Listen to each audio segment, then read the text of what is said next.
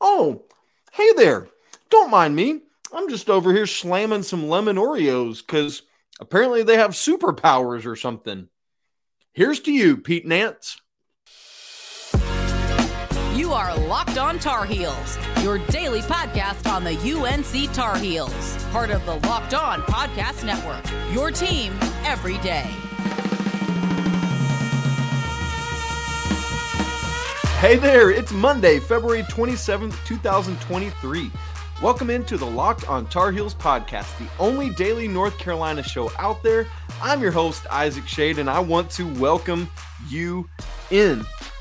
Coming up on today's show, we recap North Carolina's victory over Virginia, the Carolina women's victory over Duke, and we look ahead to a massive game tonight at Florida State. Whew they did it. And here's the biggest thing I learned from Carolina's win over Virginia the capability is there, but the consistency is not. And and here's what I mean. Carolina picks up their biggest win of the season, 71-63 over the number 6 team in the country. Currently, it's a quad 1 victory. It's not the only quad 1 uh, not their first one of the season, but the only one on their resume so far, the the Ohio State game, for example, was a quad one and is now not because Ohio State is bad. so we got to be careful with how we say that. Some people have been saying, "Oh, it's North Carolina's first quad one win of the season." Well, not true, but it's the only one that is one right now. Currently, the Tar Heels are tied for seventh in the ACC standings with Wake Forest and an opportunity to hopefully keep moving up so seriously, I, I, know I was joking with the lemon Oreos. For those of you listening uh, in in traditional forms and not watching, I'm legitimately eating some lemon Oreos over here. Pete Nance, the MVP of this game, not the most points he scored in his Carolina career, but his best all around game as a Tar Heel. And to that point, to those who have been giving him a hard time you have to now equally as much praise him, right? Like it, it's fine to heap uh, constructive criticism on players or coaches or whomever when they don't perform well, but in the same breath, you darn well better be giving them equally as much praise when they do perform. Uh, uh, like to to this point, I mentioned on Friday's show, how is Carolina going to perform in this game against Virginia now that they have Pete Nance and Armando Bacot playing. Remember, they they didn't essentially Mondo didn't in the first time around. And I got to tell you, I received a lot of well, it's a net loss because of Pete Nance, or um, a lot of grumbling and complaining as Pete Nance has continued to start. So anyway, give this man his flowers for this one. 22 points on seven of 10 shooting overall, four of four from three, four of four from the free throw line, two rebounds, two assists. Oh, four blocks. Yeah, that happened. And a steal. It was his third 20 point game as a Tar Heel. And here's the thing this version of Pete Nance is a complete difference maker for the Tar Heels. They are an infinitely better team when Pete Nance plays as he did on Saturday, often operating out of the high post. Uh, we had had that high low game on Wednesday night uh, that he and, and Armando had going on, and, and, once with RJ Davis as well. We didn't really see that against Virginia. They attempted one, but but he uh, threw it a little bit too far over Mondo's head. But I, I loved how aggressive Pete was. I loved that the team operated through him more. And so that is would love that uh, again, the capability is there, but the consistency has not been. And and so you've likely going back to the Oreos, you've likely heard the story by this point. If not, that um, Coach Davis found out at some point this week in in his one on one. Remember, he likes to have each player come by his office every week to talk. That that Pete, uh, his favorite cookie is lemon Oreos. Coach Davis had never heard of them, and Pete, when he went to take his pregame nap on Coach Davis's couch on Saturday found a package of these lemon Oreos waiting on him. P.S. So weird and funny. We just had these sitting around our house. My wife loves them. I never eat them, but randomly earlier on Saturday, I ate one. And so uh, now this is apparently a no a new go where you go do what you do for me i'm to have to have a lemon oreo prior to every game so that i can channel my inner pete Nance. But this to me also is a reminder of why Hubert Davis is such a great coach. Um, be, beyond the X's and O's, just his ability to connect with his players, his desire to uh, do the the mantra.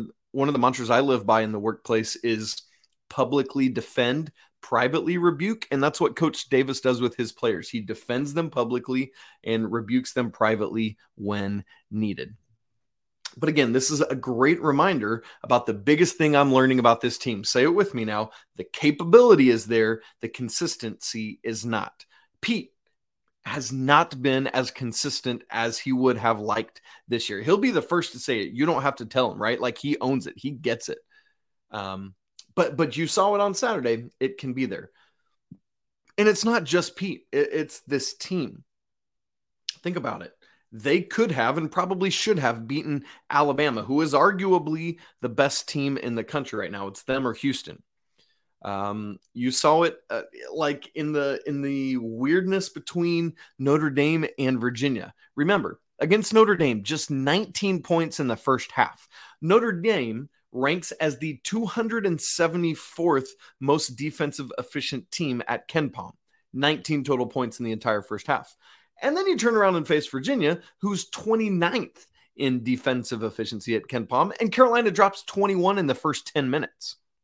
Explain that to me. You can't, except for the capability is there, but the consistency is not.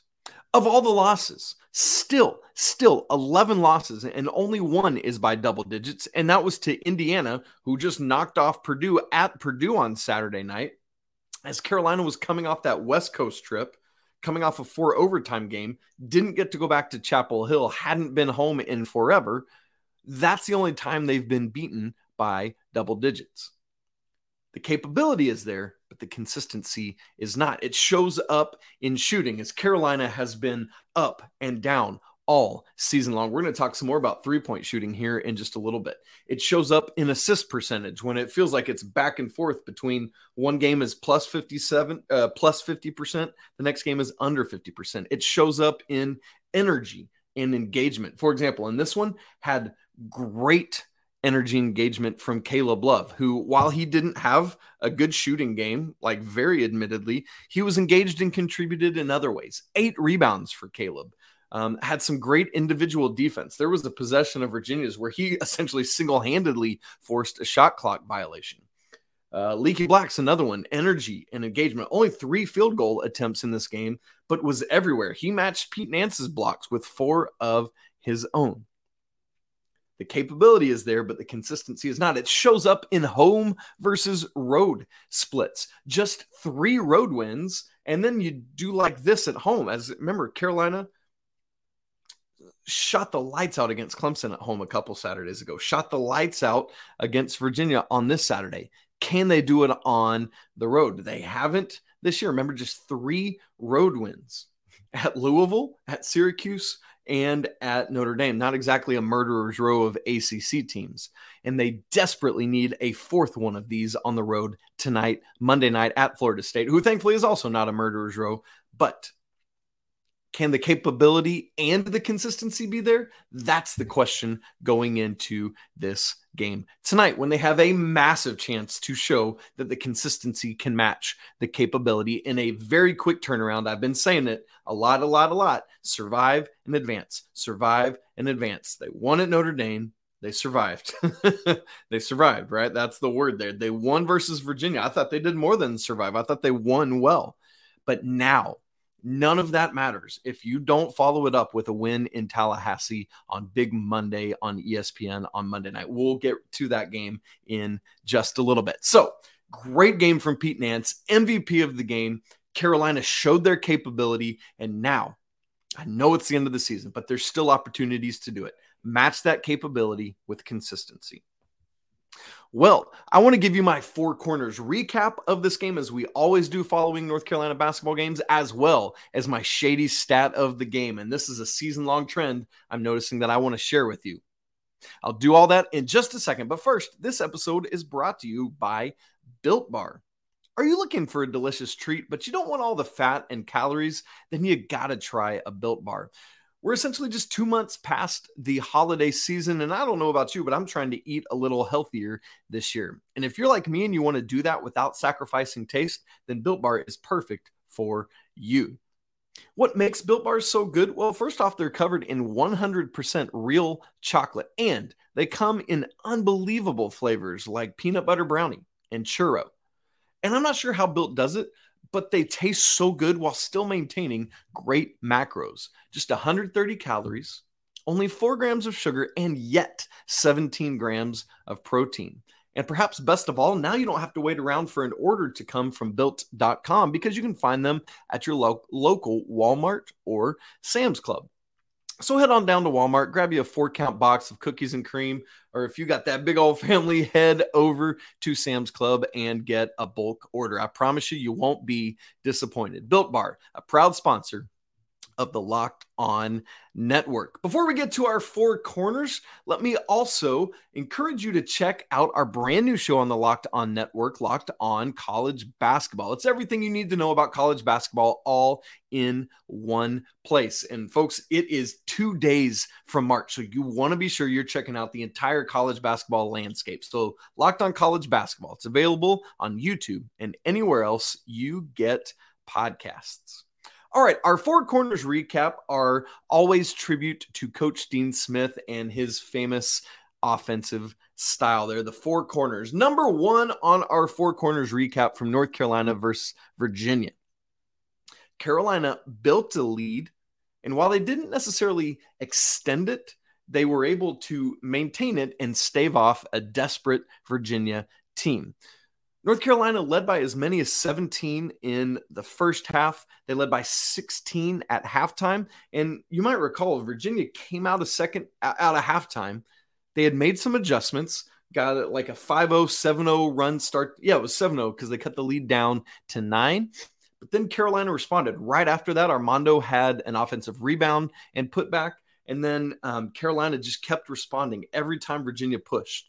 Uh, they they noticed the adjustments. Virginia was attacking the rim more capably than they had done so in the first half.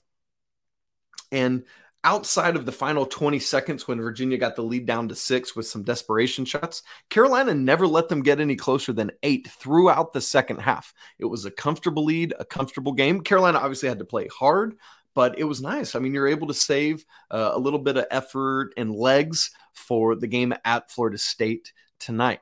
And so, again, they didn't necessarily extend the lead. You'd love to see them push out ahead, but uh, Virginia is such a well coached team under Tony Bennett.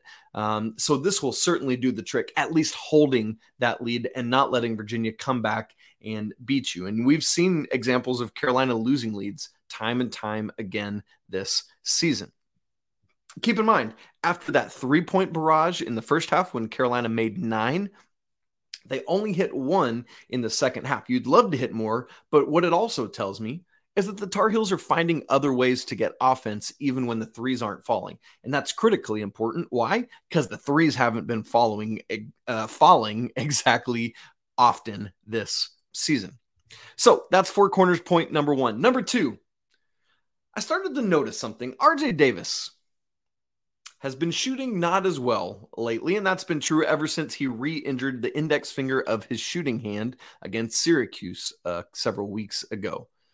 And then he started Saturday's game against Virginia shooting two of three from deep. And I thought, oh, RJ's finding his form. And I started squinting and I noticed something. The tape on RJ's finger that has been there is gone. RJ is no longer playing with that tape on his finger. Now, I, I, whether that's because it's healed or because it's just like, man, forget this, screw it. I'm not shooting well with the tape on. I got to get it off. Whatever the reason, the tape is gone and RJ shot a lot better. Remember, he had a difficult start to the season while his finger was healing. And then, as it did, and the tape came off, he got to the point of being lights out, was shooting over 50% from three for a stretch of about seven games there before that in re injury at Syracuse. And frankly, he hasn't been the same shooting since then. And it's understandable why, right? Like the just the mechanics and all the little nitpicky things of shooting form are, are so finicky that just something even like that can throw it off. With the tape gone in this game 16 points, 5 of 10 from the field, 2 of 4 from 3, including 4 of 4 from the free throw line, where he's been able to maintain an ACC leading pace. So you love to see that from RJ. But here's the other great thing it's not just his scoring 10 rebounds for this six foot flat dude. Uh, I, I, don't want to hear about anybody else not being able to get to the glass because that is now RJ's third double double of the season, and it ain't assists. All three of those are points and rebounds. And so when you include the national championship game last year, where RJ had a career high 12 rebounds, that's now four games in his career where he's had double digit rebounds. Oh, and by the way, it's not just that. He had four assists to lead the team in this game. Good things happen, folks, when you share the ball. As a team, Carolina had 12 assists on 22 made baskets. Remember, we talked about that up and down wave, the capabilities there, but the consistency is not. Well, thankfully, they did well assisting in this game over 50%. Another thing that I love to see from RJ in this game, and, and this might be part of the coaching staff putting this in, is that he was posting up Kihei Clark. Didn't always work to success. Um, but it was a different wrinkle that I thought was a great wrinkle. You're not always going to have guards as diminutive as Clark, but when you do, I thought it was a great opportunity for RJ to do just that. Love to see it. Number three in our four corners recap. Quietly, perhaps, because of all the noise that's not quiet around Hubert Davis. Hubert Davis is now three and one in his young head coaching career against Virginia and specifically against Tony Bennett. He's a good coach. Now, are there things that we we disagree with how he handles them? Yeah. Are there things that he does different than Coach Williams? Yeah. Or Coach Smith? Yeah, absolutely. He's still finding his rhythm. I totally get and understand that. But he is doing good things. In fact, In the first half on Saturday, North Carolina scored 42 points against Virginia. 42 points against Virginia. Now, that might seem rare, except for they also scored 42 or more points last year against Virginia in a half in Coach Davis's first season. The first, uh, the second half of the game on January 8th last year, Carolina scored 43. So that's now two of in, in two of the first eight halves that Hubert Davis teams have played against Virginia, they've scored 42 or more points. Prior to that, the last time Carolina scored at least 42 points and a half against Virginia was way back on February 16th of 2013, almost a decade ago from right now since, you know, these last two times where Carolina has had 42 points or more and a half against Virginia. I know there are frustrations. I hear that and I get it. But the man Hubert Davis is now three and one against a national champion winning coach in Tony Bennett, who is respected at the highest levels of the game. Hubert Davis. He's doing it. Number four on our four corners recap. Really didn't get much of Armando Bacot in this game. Just six field goal attempts. He did have 11 points and six boards. His his just is a lot of people's great game. But still, by his standards, that is a just 11 points and six rebounds. Also, only one assist and three turnovers, zero blocks. And so the question this brings up for me, and the reason I put it in the recap here, is it possible for both Armando and Pete to both have big games and both operate well? Or is it just a function of their two skill sets where one will have a game and the other won't, or vice versa? Now, maybe in this one, it could have been them both, with Pete operating well outside the arc, going four of four from three. But it, but it wasn't the case in this one, where Pete had the big game and, and Mondo was just there. Now, I, listen, you know Mondo, he's going to be happy if the team's getting a W, regardless of the numbers in his stat line. And so that's a big win. It was just, it was interesting to me. And it, it felt like the team operated more through Pete, like in the high post, than it did through Mondo. Some of that could have been the plan from the coaching staff. It could have been a function of gameplay or Armando's foul trouble that he experienced. But just something worth noting. So that's the four corners recap. Finally, from this section, the shady stat of the game. We can't get out of here with talking about the three point shooting in this game. Carolina, uh, season long, man, been very interesting. And here's why they've played 29 games now we know uh, if you've been paying attention and tracking that Carolina is having one of the worst three point shooting seasons in Carolina history. It, it could be literally the worst three point shooting game in Carolina history. Let's use 35% as our benchmark, which they surpassed in this game. In the 21 games that Carolina has been under 35% shooting from three, they have gone 10 and 11 this season. In the eight games where they've shot 35% or better from three this season, any guesses? 8 0. 8 0 this season when the Tar Heels shoot 35% or better from three. So that's something that you want to keep trying to do. Shady stat of the game there. Carolina doing well. 35% is the benchmark we're going for. Well, I do want to give us a recap of Carolina women's regular season ending victory at Cameron Indoor Stadium and a primer of the game at Florida State tonight. And we'll do both of those in just a second. North Carolina women win to close out the regular season after a heartbreaking loss at home to Virginia Tech on Thursday. The score was 45 to 41 over Duke. Interestingly, no Tar Heel made it into double digits. Three of them had nine points, though. A nice, good, balanced offensive attack while holding Duke to about 30% shooting. That defense has been really strong for Carolina this season. Interestingly, it was a very low scoring First half, 16 total points for the Tar Heels, 20 for Duke. Not that the second half was much more, but uh, both these teams are really strong defensively. With that in mind, I thought Carolina was done for. We had 6:38 to go in the game, again in Cameron Indoor Stadium, and Duke had pulled away to a 36-29 lead. The Tar Heels had yet to score in the fourth quarter. And things were looking bleak, quite frankly. But from that point, North Carolina closed this game on a 16 to 5 run. That's the type of run we've been talking about with the guys all season long that we would like to see from them, right? Like closing out a game in that fashion. And that's exactly what the ladies did. And it came from a, a multitude of sources, not just like Deja Kelly, right? It started with Paulina Paris hitting four clutch free throws to get Carolina within, uh, I believe it was one there. And then uh, Duke got a basket, and then Kennedy Todd off an offensive rebound. I was like, oh, dang it. But Kennedy Todd Williams then hit a three to tie it up off a nice kick out, by the way, from Kayla McPherson. She had a lane uh, to the rim. And I was like, oh man, here comes freshman Kayla McPherson. We've seen her go up with that quite a few times this season. No, found Kennedy Todd Williams over in the corner for the three. That is an undervalued play from Kayla McPherson. Way to go there. Um, and then Kennedy Todd Williams hit two free throws after that to take a lead, and it was a lead that the Tar Heels would not relinquish. And then Deja Kelly did take care of the rest of things the, uh, from there for the win. So Carolina goes into the ACC tournament, which starts Wednesday, by the way, as the number seven seed. They're actually tied for sixth in the conference with Miami, but lost the one head to head game. And so Carolina is the seven seed. So the Tar Heels will play on Thursday at 6 p.m. Eastern on ACC Network. They'll take on the winner of Clemson and Pitt, whom, by the way, the Tar Heels went undefeated against in the regular season. So that bodes well for the ACC tournament. We'll keep you up to date on all of that as we go along.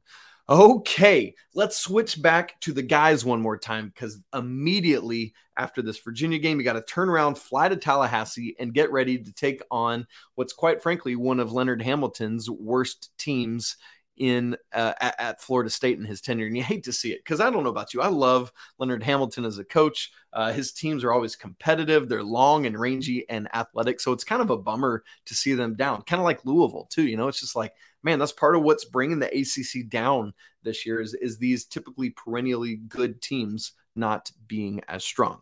Anyway, 7 o'clock Eastern Time on ESPN inside the Donald L. Tucker Center.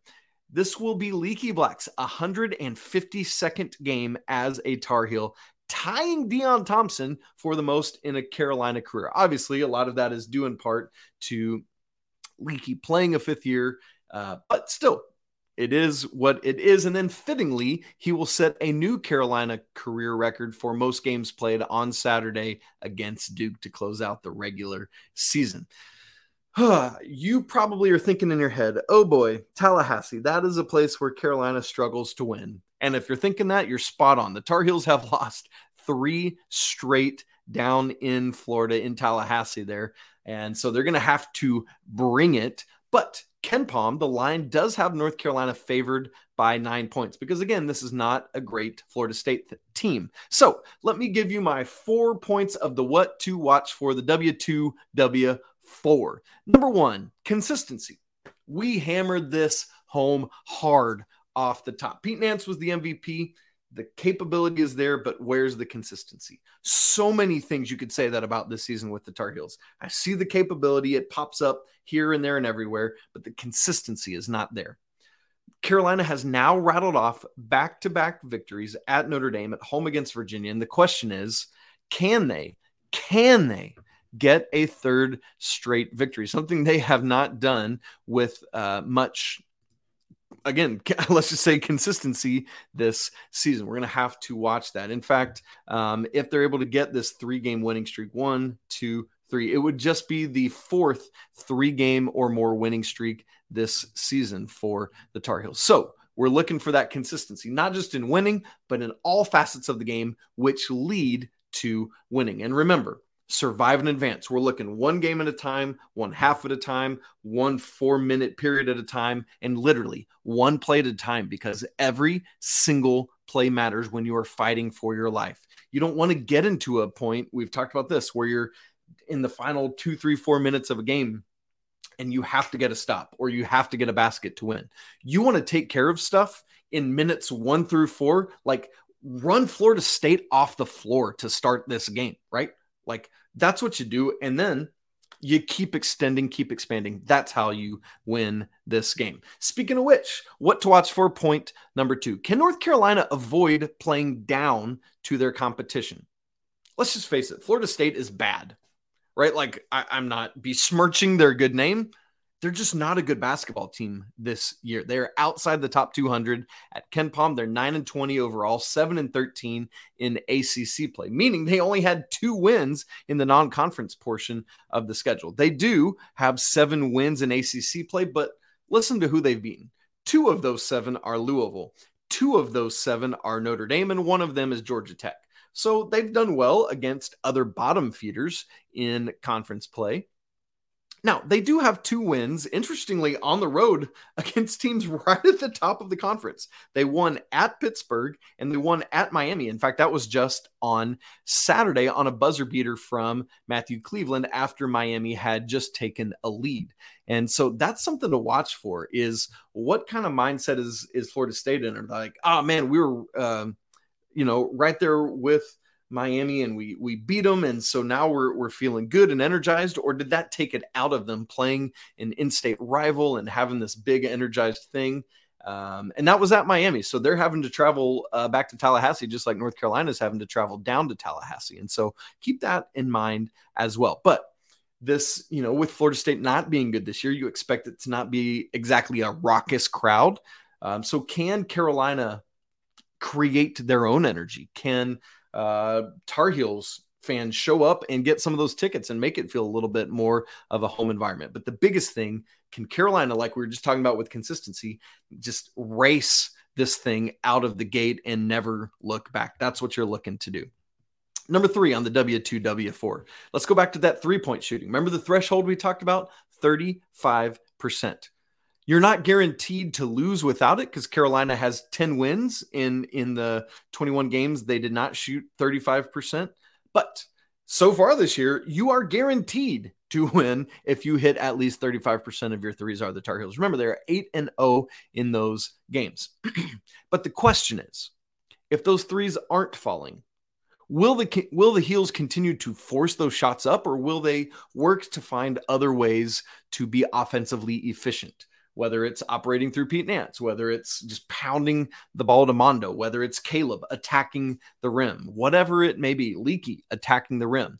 Uh, you'd love for the three point shots to fall. And again, we're looking for 35%, but if not, what do you do to make up for it? And then what to watch for point number four a lot of the production lately has come solely from the starting five and Puff Johnson. In fact, there were eight bench points on Saturday. All of those were Puffs. Um, two uh, like back to back threes essentially, and then had two other points. So, who can be an unexpected help? Is it maybe Jalen Washington, who has the requisite length and athleticism against a Florida State team that is the second tallest team in Division One? Is it Seth Trimble's athleticism matching up with Florida State. I'll, I'll be watching for that curiously because um, against a team like Florida State, you can't just do it with five, six guys because they they just run out a bunch of dudes at you. And so North Carolina is going to have have to have others to do it. We're going to watch for it. What are we looking for? Consistency and capability. They have capability. We need the consistency. Lemon Oreos. Well, friends, that's it for today's episode of Locked on Tar Heels. Coming up tomorrow, obviously, we will be recapping the hopefully, fingers crossed, win over Florida State. You can follow the show on Twitter, Locked on Heels. Follow me at Isaac Schade. Would love for you to reach out through email as well, locked on Tar Heels at gmail.com. Please don't forget to subscribe to the show 100 subscribers shy of 5,000. Would love to get there by the end of March Madness this year. Smash the like button, leave some great comments. And for your second listen of the day, once again, check out our brand new podcast, Locked on College Basketball, where myself and Andy Patton bring you everything you need to know on and off the court. We're getting you ready for March Madness, all the bubble talk, all sorts of great stuff going on. Please come join us there. Locked on College Basketball, available on YouTube and anywhere else you get podcasts. Hey, thanks so much for spending part of your Monday hanging out, talking Carolina sports with me. And I want to remind you that it's always a great day to be a Tar Heel. Until tomorrow, lemon Oreos. Hmm.